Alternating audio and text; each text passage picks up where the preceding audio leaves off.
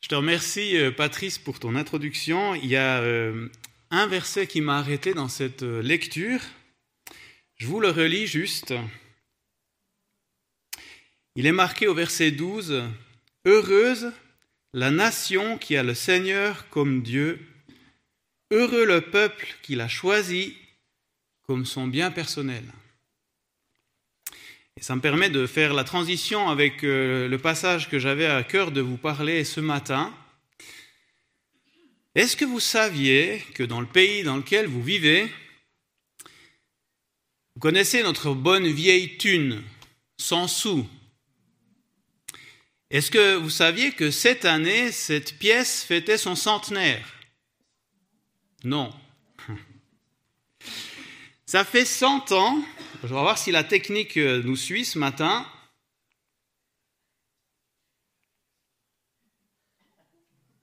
Ce n'est pas encore le cas.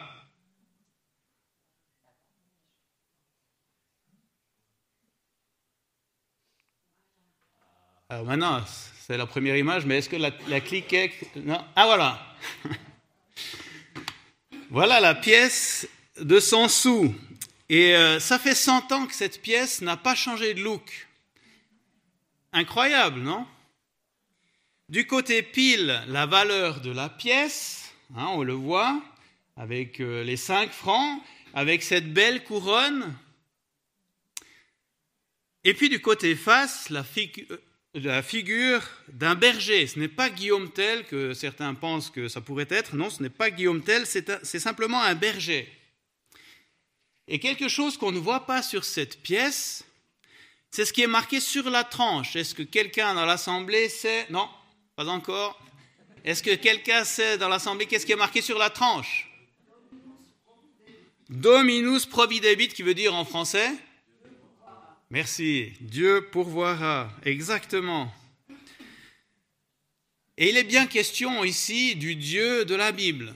Il suffit de consulter un tout petit peu l'historique de notre pays pour se rendre compte que c'est bien du Dieu de la Bible qu'il s'agit et ce n'est pas n'importe quel autre Dieu. Alors je relis le verset qui était lu en introduction. Heureuse la nation qui a le Seigneur comme Dieu, heureux le peuple qu'il a choisi comme son bien personnel. Et je me disais, en entendant Patrice, qu'est-ce qu'ils étaient bien inspirés, nos ancêtres? Vous ne trouvez pas?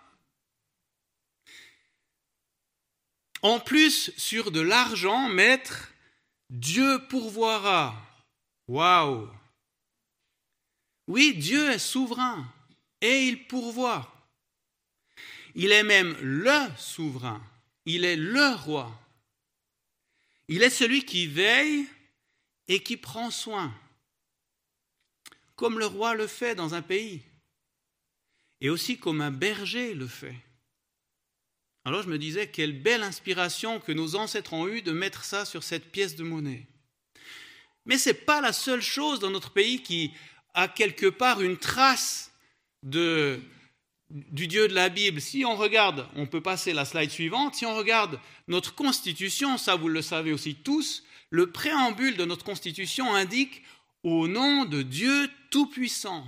Eh ben, je ne connais pas beaucoup de pays qui ont ça comme première ligne dans leur constitution de leur loi. Mais je vous pose la question, qu'est-ce qui reste aujourd'hui de ça? Est-ce que c'est la faute des dirigeants?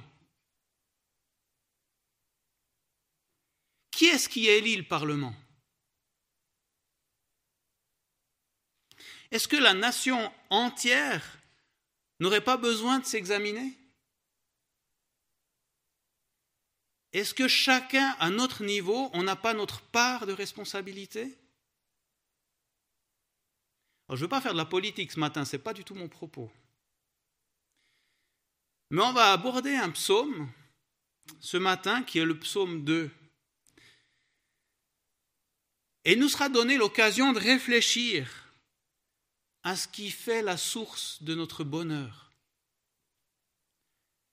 Est-ce l'argent? Comme on a pu le voir dans cette pièce. Pour ça, je disais, quelle bonne inspiration ont eu nos ancêtres de mettre, même sur la pièce de monnaie, que Dieu pourvoira. Ce n'est pas la pièce de monnaie qui est importante, Dieu sait ce que j'ai besoin. Or certains, c'est le bonheur qu'ils recherchent au travers de l'argent. Parfois, c'est le pouvoir. Parfois, c'est la notoriété. On en connaît des gens qui aiment se mettre en avant. Parfois, c'est les plaisirs du monde qui est notre recherche de bonheur. Et d'autres, ils sont beaucoup moins nombreux, ils cherchent leur bonheur dans leur refuge en Dieu, en celui qui pourvoira. Et ma question pour toi ce matin, en quoi cherches-tu ton bonheur? Avant qu'on aborde le psaume 2, que je vais lire tout à l'heure, deux, trois mots sur ce psaume. C'est un psaume qui fait partie des psaumes royaux, donc des psaumes qui ont été euh, composés pour rendre hommage aux rois de la lignée davidique, c'est-à-dire de, tous ces rois qui sont euh, descendants du roi David. Et ils ont été composés pour des événements spéciaux. Quel genre d'événements spéciaux? Eh bien, par exemple, ils étaient chantés lors de l'intronisation d'un roi. Ou alors, ils étaient chantés lors de l'anniversaire de l'accès au trône de ce roi.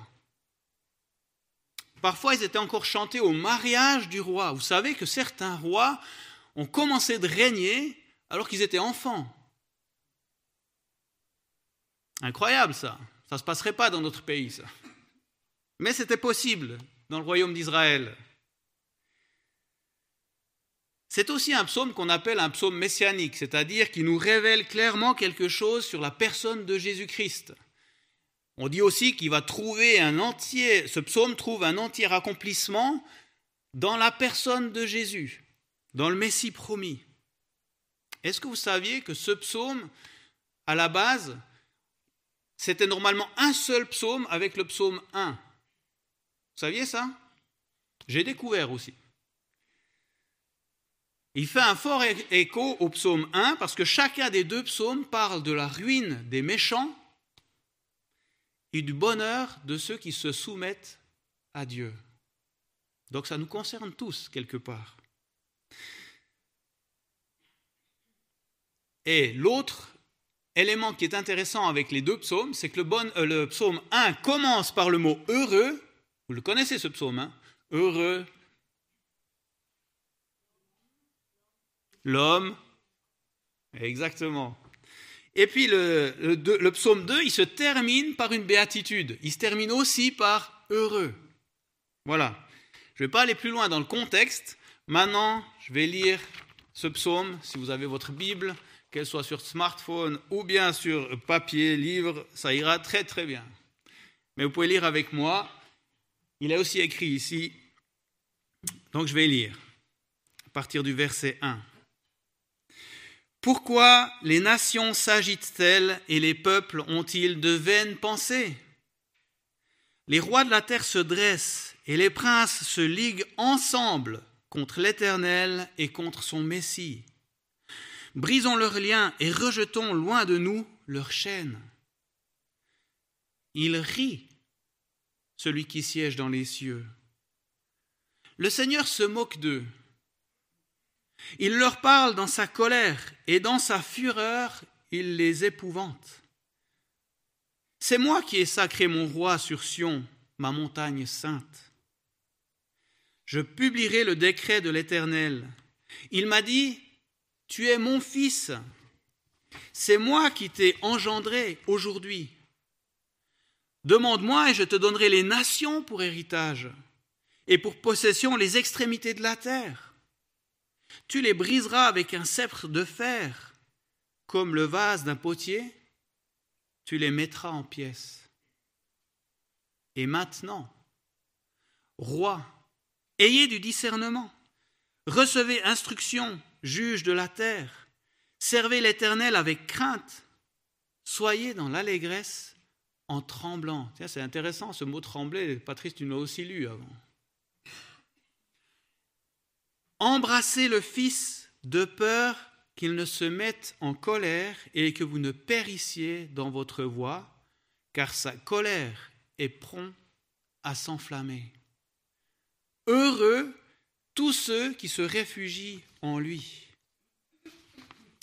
Jusqu'ici, vous êtes sûr au moins que ce qui a été dit ne fait pas, dans le texte, en tout cas, ne, fait pas d'erreur. Maintenant, ce que je vais dire, il peut y avoir des erreurs, mais pas le texte biblique.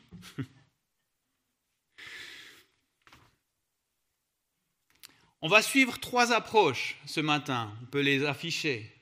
La première chose, on va essayer de comprendre ce que disait le psaume à l'époque des rois d'Israël. Ensuite, la deuxième étape, on va essayer de comprendre ce que le psaume révèle concernant Jésus-Christ. Et troisième étape, on va essayer de comprendre ce que ce, que ce psaume communique pour moi, pour toi, ce matin. Alors pour comprendre le premier point, on peut passer à la slide suivante, je vous ai mis tout le texte du psaume à l'écran, ça vous aidera à suivre peut-être. Dans un, dans un, certain sens, ce psaume est lu comme une sorte de mise en garde pour les rois qui allaient entrer euh, dans leur euh, pouvoir. Et cette mise en garde, elle disait quoi? Elle, encourageait le, roi à faire attention à ce qui était écrit dans la loi. Et Dieu dit, somme toute au roi, si tu respectes ma loi, je vais te bénir. Si tu, respectes la loi et que tu te réfugies en moi, que tu t'attends à moi, je vais te bénir, ainsi que ton peuple. En revanche, Dieu disait, à ce roi, si tu fais fi de ma parole, alors la malédiction va venir sur toi et sur ton peuple. Donc il y avait vraiment un avertissement qui était donné au roi qui entrait dans le pouvoir. Dernièrement, je lisais les deux livres des chroniques. Ce n'est pas, pas, forcément les livres qui sont les plus euh, joyeux à lire, je ne sais pas si vous êtes déjà aventuré, notamment dans les premiers chapitres des livres des chroniques, c'est souvent des chronologies, et ce n'est pas toujours le, plus intéressant à lire. Mais quand on suit euh, ce qui est marqué dans ces, dans ces chapitres des deux livres des chroniques, on se rend compte qu'il y a de nombreux rois qui sont mentionnés dans ces livres. Et ce qui m'a frappé en lisant ces livres, c'est que beaucoup ont bien commencé. De nombreux rois ont bien commencé, notamment dans le royaume de Juda. Mais ils ont très mal terminé leur règne. À tel point que certains rois, et ça, ça m'a frappé, n'ont même pas été enterrés dans les tombes, dans les tombeaux royaux. C'était tellement déshonorant ce qu'ils ont vécu au sein du peuple d'Israël, que le peuple n'a même pas enterré le roi dans les tombeaux royaux. Vous imaginez? Incroyable. Ils étaient pourtant de la lignée davidique, les descendants du roi David. Mais ils étaient devenus tellement idolâtres et rebelles à Dieu qu'ils ont préféré ne pas les enterrer dans ces tombeaux. Qu'est-ce que devait faire un roi quand il entrait dans son pouvoir? Est-ce que vous le savez? Vous pose des questions ce matin, et ce pas des questions rhétoriques. Qu'est-ce que devait faire un roi quand il rentrait au pouvoir? Une idée? Exactement, il devait copier la loi, copier les commandements de Dieu en entier. Incroyable. Et ce rappel de la loi, en l'écrivant lui-même, devait l'encourager à obéir au Dieu de leurs ancêtres, au Dieu de ses ancêtres à ce roi. Et au début de plusieurs de ces règnes, de plusieurs de ces rois, effectivement, ils ont commencé d'obéir à la loi. Mais beaucoup ont fini par s'en écarter. Ils n'écoutaient plus la voix de Dieu. Pourtant, si on regarde le contexte dans lequel ces rois évoluaient, ils auraient, eu de bonnes raisons d'écouter Dieu, de chercher son soutien. Le contexte dans lequel vivaient ces rois du peuple de Juda, c'est un contexte qui était tourmenté. En fait, tous les peuples qui étaient autour voulaient quasiment systématiquement attaquer le royaume de Juda. Ils passaient d'attaque en attaque. Ces nations alentours ont même souvent ridiculisé le royaume de Juda, notamment à cause de sa petitesse. Certains se sont même moqués de l'éternel Dieu, donc dans les nations alentours, hein. certains se sont même moqués de l'éternel Dieu, affirmant qu'il était incapable d'agir pour son peuple. C'est par exemple le cas du peuple assyrien lors du, règne du roi Ézéchias. Et c'est dans ce contexte instable et chahuté de la période des rois que ce message du psaume fait tout son sens. Et pourquoi? Parce que celui qui lisait ce psaume, que ce soit le roi qui était en fonction ou bien le, euh, le, peuple de Dieu, en lisant ce psaume, il était quelque part forcé de lever les yeux vers ce qui était divin. Dieu, dans ce psaume, cherche à se dévoiler. Il cherche à communiquer ce qui est important pour lui. Et donc celui qui lisait ce psaume, il était quelque part confronté au regard divin. Je ne sais pas pour vous, mais pour moi, une des choses qui change le plus dans ma vie, une fois que j'ai reconnu Jésus-Christ comme mon sauveur, c'est mon regard sur le monde. Parce que quand je regarde ce qui est autour de moi, je me dis, mais évidemment, le monde va à l'envers. Mais ça, je ne peux pas me le dire autrement que si c'est l'Esprit en moi qui me le révèle. À partir du moment où l'Esprit Saint vit en moi, j'ai un regard différent sur le monde. C'est, je pense, une des choses principales qui devrait arriver dans chaque croyant. Ce regard différent. Et ce psaume aidait son lecteur à avoir un regard différent sur ce qu'il vivait. Et le roi ben, n'y coupait pas. En regardant ce psaume, il devait se dire, oui, je veux m'attendre à l'Éternel. Le roi qui lisait ce psaume pouvait comprendre qu'il perdait son temps s'il s'agitait. Dieu l'invitait à placer sa confiance en Dieu et en ses desseins immuables, à faire appel à lui.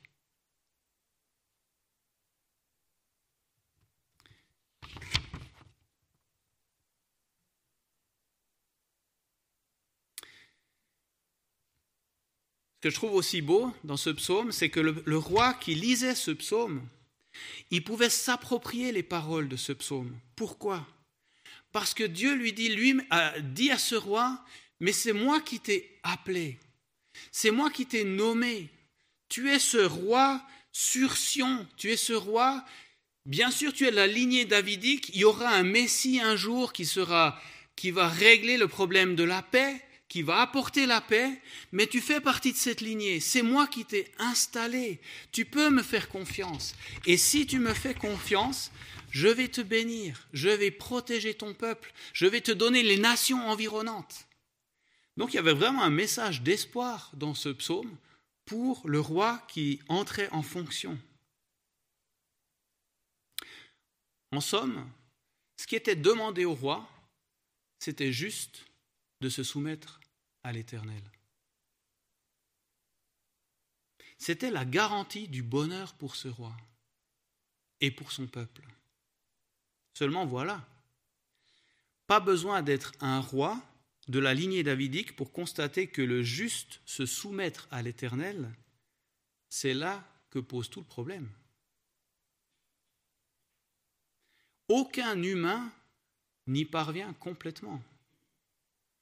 Je ne sais pas pour vous, comment est-ce que vous vivez votre soumission à Christ? Est-ce qu'elle est tous les jours pleine et entière? C'est un peu ce que nous a dit aussi Patrice tout au début. Quelle est la place que vous donnez à l'Esprit en vous? De quelle manière est-ce qu'il vous transforme? Est-ce qu'il vous bouscule encore? Est-ce qu'il me bouscule encore?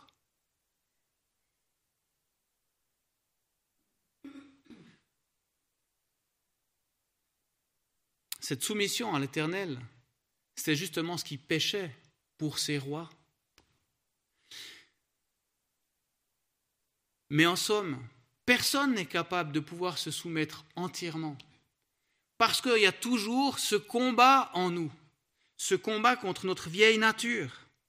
Et c'est pour ça que ce, psaume est ce qu'on appelle messianique, il nous révèle quelque chose de différent sur Christ, qui est lui celui qu'on doit attendre. Je reviens à la pièce de monnaie que je vous ai montrée tout au début. Vous êtes d'accord? Sur cette pièce de monnaie, il y a deux faces. Sur une face, on y voit un personnage et sur l'autre, on y voit euh, une valeur. Eh bien, pour Jésus-Christ, c'est un petit peu la même chose. Il y a deux faces comme deux natures différentes.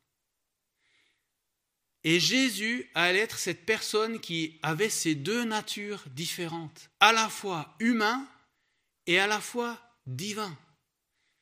Et c'est ce qui fait qu'il allait, qu'il allait pouvoir être ce Messie qui allait pouvoir changer les choses. Il était à la fois le roi et le serviteur. Il était loin par excellence, le roi par excellence. Et j'en viens donc maintenant au deuxième point, on peut afficher euh, la slide suivante, comprendre ce que révèle le psaume concernant Jésus-Christ. Je vous pose la question,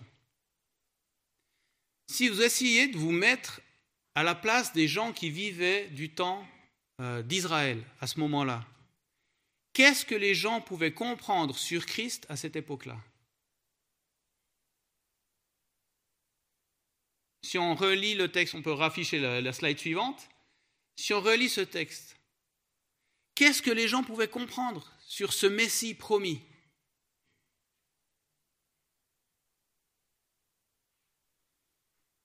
Première chose, ce Messie rencontrerait de l'opposition de la part des nations et de leurs dirigeants, versets 2 et 3.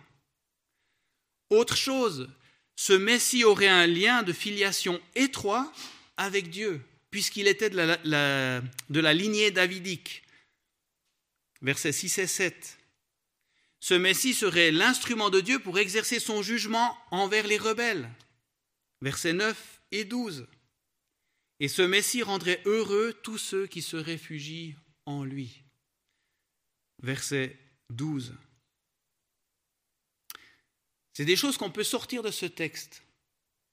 Mais par-dessus tout, Peut-être que ce que le peuple devait comprendre, c'est qu'il valait mieux pour lui être du côté du Messie que du côté des rebelles.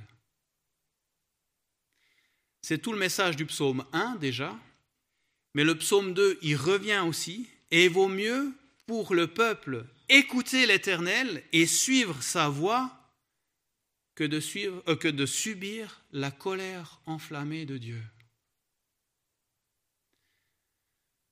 Et ici, j'aime bien l'exhortation du psalmiste que vous pouvez lire tout en bas. Je sais que pour ceux qui sont tout à l'arrière, c'est plus compliqué. Mais qu'est-ce qu'il est écrit? Embrassez le Fils pendant qu'il est temps. Si je, si je paraphrase un peu le verset.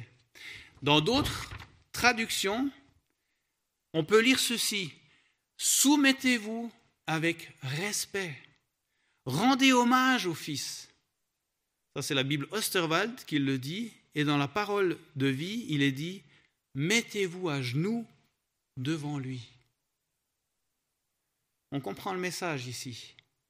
Ce roi, ce Messie qui est promis, il mérite notre adoration et notre respect. Alors je me disais en préparant ce message, pour un juif, je comprends. Respecter son propre roi, ça tombe sous le sens. C'est lui qui a l'autorité, donc ça tombe sous le sens que je respecte mon propre roi. Après tout, c'est lui qui a l'autorité. Mais l'exhortation s'adresse aussi et avant tout aux rois de la terre dans ce psaume. Alors pourquoi les rois de la terre, eux, devraient-ils aussi se soumettre à l'éternel Dieu? Pourquoi est-ce qu'ils devraient aussi se soumettre au roi d'Israël? Eh bien, ce texte nous dit que c'est simplement parce que ce roi est loin, donc du verbe oindre, hein, ou du mot oindre, du verbe oindre, est loin de l'éternel, qui est au-dessus de tout. Rien ne lui est comparable, il est l'éternel. Et s'opposer à Dieu, s'opposer à ce roi, c'est pas saisir qui il est vraiment. Même l'image d'une fourmi qui voudrait se battre contre un éléphant, c'est réducteur pour comparer l'Éternel contre les humains. L'Éternel, il a tout pouvoir sur la terre. Et nous, en tant qu'humains, qu'est-ce qu'on veut faire contre l'Éternel? Si on veut se battre contre lui, mais c'est une évidence qu'on n'y parviendra jamais. C'est pour ça qu'il est marqué dans ce, texte, il rit. Les nations, un rien les agite. Par exemple, une parole de travers d'un président. Aujourd'hui, c'est arrivé, il y a quelques mois en arrière. Tout d'un coup, euh, plein de gens se sont agités. Une annonce de, pénurie d'électricité. Tout d'un coup, la nation entière s'agite. Oh, qu'est-ce qu'on va faire? Ou bien une menace de renvoi d'ambassadeurs juste avant le, déclenchement de la guerre en Ukraine.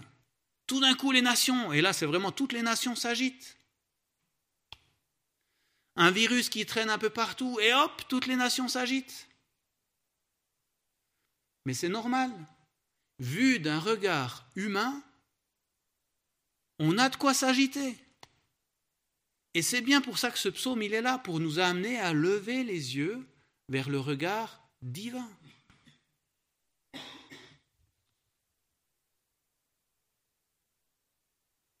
Parfois, on peut se demander, mais quelle mouche a piqué l'être humain pour vouloir conspirer contre le Créateur de l'univers? On comprend que ça puisse faire rire l'Éternel, vous ne trouvez pas? Et même, moi je pense que ça le rend triste en fait. Pire, le texte nous dit, ça le met en colère. Mais c'est une colère par amour. D'où sa mise en garde et son avertissement. Si Dieu n'aimait pas les nations, il se réjouirait juste de leur perte, de leur mort éternelle. Il n'aurait rien à faire des humains si vraiment Dieu nous aimait pas. Mais le Créateur, notre Créateur, il n'est pas comme ça il appelle les humains et les rois de la terre au discernement. Il les invite à recevoir son instruction.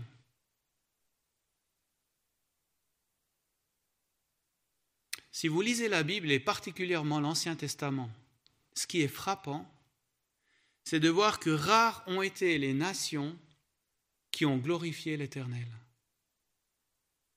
Mais pire encore, même les Israélites se sont détournés de l'Éternel.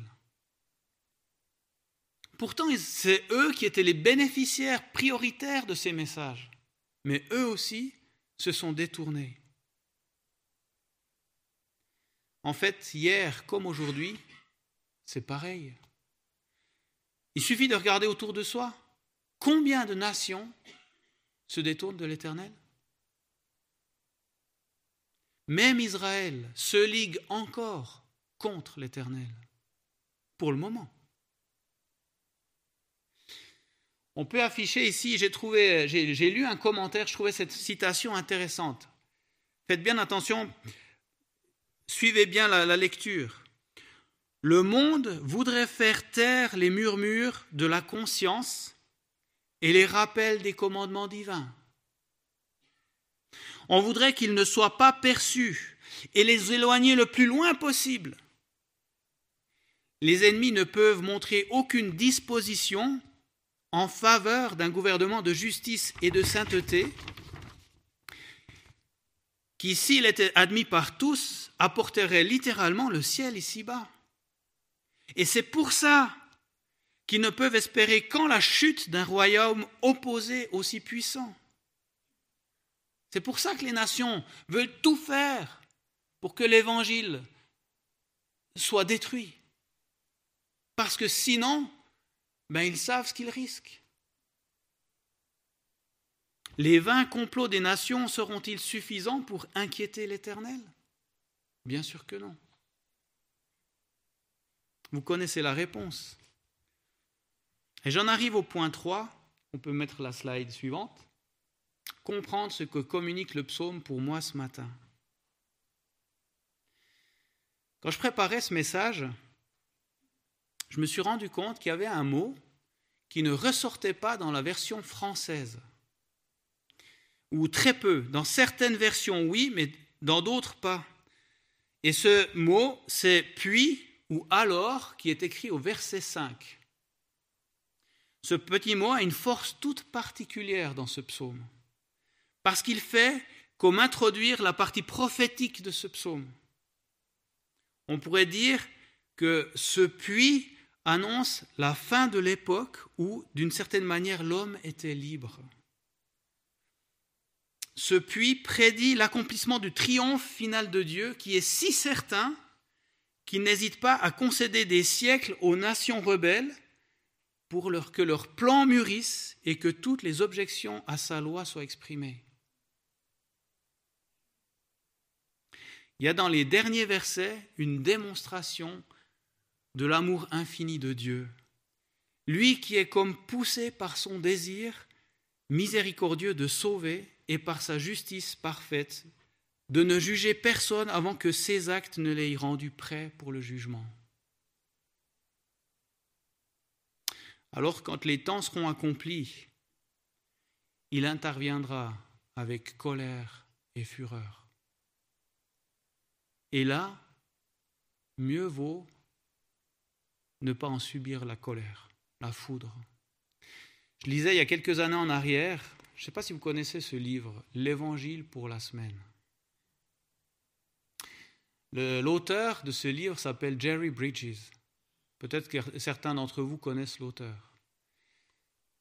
Cet auteur, il développe en quoi l'Évangile m'impacte jour après jour dans mon quotidien. Et dans un de ces chapitres, il parle de ce que Jésus-Christ a subi sur la croix, en portant, en absorbant toute la colère de Christ, euh, toute la colère de Dieu sur lui, à cause de mon péché, à cause de ton péché. Quand je lisais ce chapitre, j'en pleurais. Et je me disais, mais ceux qui un jour subiront la colère de Dieu, mais ce sera terrible.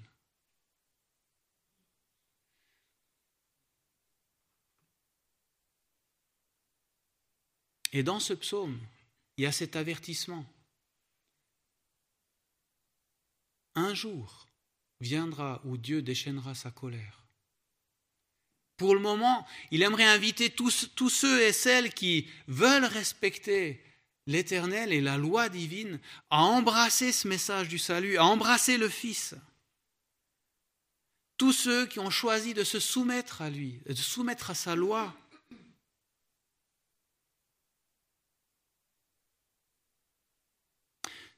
Une dernière chose, et ce sera presque la fin, une chose m'a encouragé dans ce psaume. Il est dit ici, je publierai, verset 7, je publierai le décret de l'Éternel. Il m'a dit, tu es mon fils, c'est moi qui t'ai engendré aujourd'hui. Là, il est question, il parle de Jésus-Christ, ce tu es mon fils. Mais vous savez, si on lit le verset 12, embrassez le Fils, c'est-à-dire saisissez le Fils, croyez en ce Fils qui va venir, qui sera le Messie. si c'est ce que vous avez déjà fait, si vous avez mis votre confiance en l'Éternel, alors vous êtes aussi appelé fils. La seule différence entre vous et Christ, c'est que Christ est de nature divine. Vous et moi, non. Nous sommes des fils et des filles adoptés. J'aimerais vous donner juste encore une illustration d'une personne âgée qui est maintenant, qui a rejoint le Seigneur, qui est atteinte d'Alzheimer. Cette, cette femme s'appelait Marthe Robert, l'épouse d'André Robert que certains d'entre vous connaissent. Elle était déjà profondément atteinte d'Alzheimer. Elle a dû être hospitalisée pour une question de santé. Et euh, elle a dû passer quelques jours à l'hôpital à l'époque. Et alors qu'elle passait quelques jours à l'hôpital, un jour elle se baladait avec son déambulateur, à presque 90 ans c'est normal, se baladait avec son déambulateur dans les couloirs de l'hôpital et elle se dressait tout ce qu'elle pouvait sur son déambulateur. Et le médecin qui était à côté de lui lui a dit Ah, c'est bien, madame, vous vous dressez, mais comme une princesse. Et Marthe, alors qu'elle avait déjà pas mal, euh, elle avait déjà bien diminué à cause de Alzheimer, a dit mais du tac au tac, elle a dit, mais je suis une princesse. Et ce qui m'a encouragé, parce que c'est une sœur euh, qui travaille à l'hôpital qui m'a dit ça, parce qu'elle avait entendu, elle était dans une pièce à côté. Elle m'a dit, mais c'est incroyable que même la maladie d'Alzheimer n'a pas ôté son identité. Comment vis-tu ton identité d'enfant de Dieu? Est-ce que tu te considères comme fils et fille adoptés de Christ? Et comment ça se voit dans ton quotidien? Moi, j'ai été profondément ému et touché par ma sœur qui maintenant a rejoint le Seigneur, mais qui du fond de sa maladie a honoré son Père.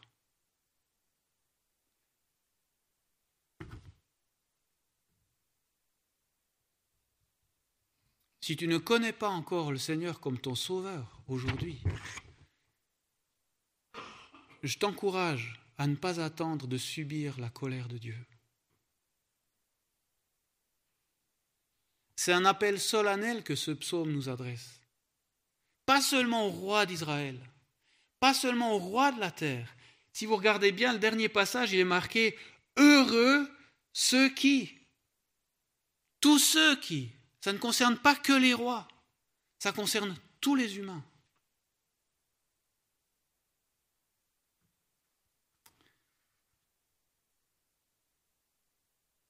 Peut-être que tu es déjà au Seigneur. Et si c'est ton cas, merci Seigneur. Mais j'aimerais aussi t'encourager, toi qui es au Seigneur, à franchir un pas de plus ce matin. Je vous ai dit tout au début qu'on était dans l'année du centenaire de la pièce de 5 francs. Sur cette pièce est marqué Dieu pourvoira. Elle témoigne du patrimoine qu'a notre pays par rapport à son ancrage biblique. Si tu es enfant de Dieu, et que ce que tu vis autour de toi, dans le contexte dans lequel on est aujourd'hui, avec ce contexte de guerre, si dans ce contexte, tu as envie de proclamer à ceux qui t'entourent, tes euh, tes, collègues de travail, tes frères et sœurs dans la famille, tes proches, qu'il vaut la peine de mettre sa confiance en l'Éternel, eh bien ici j'ai une petite carte qui a été établi par Philippe de Kourou.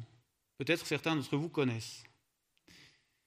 Il a fait cette petite carte justement à l'occasion du centenaire. Donc c'est une petite carte qu'on peut utiliser que cette année. Mais il met sur cette petite carte Dominus providebit. Depuis 1922, la tranche de nos pièces de 5 francs est ornée de l'inscription Dominus providebit, qui signifie Dieu pourvoira. Face aux diverses crises et aux profonds bouleversements qui secouent notre monde. Et il a fait cette carte avant que la guerre en Ukraine n'éclate. Souvenons-nous que l'amour et la provision de notre Créateur et Père demeurent immuables pour celui qui place en lui sa confiance. Et derrière, c'est marqué plus qu'une simple pièce de monnaie. Depuis tout juste un siècle, la thune témoigne des valeurs chrétiennes sur lesquelles notre pays a été fondé au nom de Dieu Tout-Puissant. Dominus Providebit atteste de la fidélité d'un Dieu qui aime et qui pourvoit. Ensuite, il parle de l'image du berger et de la croix et du bouclier qui est sur la face de, de la pièce là. Et je me disais avec cette carte, et si on était un peu plus proactif dans notre manière de communiquer l'Évangile? Peut-être qu'il y a des personnes à qui vous pensez déjà depuis un moment de les inviter pour le culte le dimanche matin.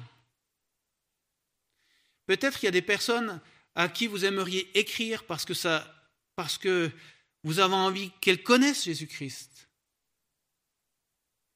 Pourquoi pas glisser une petite carte comme celle-là?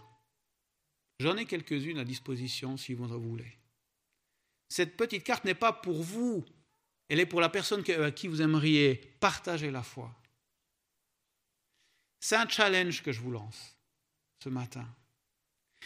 Mais si vous êtes fier, dans le bon sens du terme, d'appartenir à votre Seigneur, d'être un fils adopté,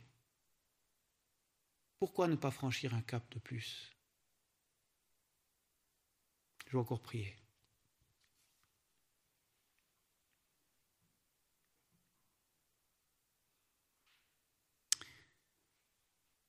Père éternel, je te remercie. Je te remercie parce que tu nous appelles tes fils et tes filles. On a ce privilège d'être prince et princesse du grand roi. Seigneur, tu vois combien de rois par le passé, même dans ton peuple, t'ont rejeté, se sont détournés de toi. Tu nous as peut-être fait le privilège, pour ceux qui t'appartiennent en tout cas, de te connaître, d'apprendre à te connaître par la Bible. Et on te remercie, Seigneur, parce que tu t'es intéressé à nous. On voudrait aussi, Père, te demander que tu nous aides à ne pas en rester là, mais à vivre notre vie entière pour toi, à nous soumettre à toi. Pas faire comme ces rois d'Israël qui ont bien commencé et qui ont mal terminé. On aimerait au contraire davantage te demander que on puisse enraciner notre foi, notre passion pour toi. Seigneur, je voudrais te demander que tu ravives notre, notre joie de te servir, notre joie de t'appartenir.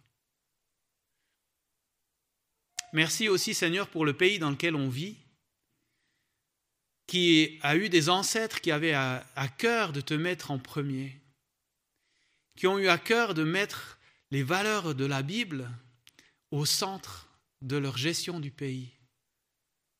On le voit avec les sept conseillers fédéraux, on le voit avec cette, euh, euh, euh, cette loi et cette constitution il y a tant de symboles, de témoignages qui parlent que nos ancêtres ont voulu te respecter.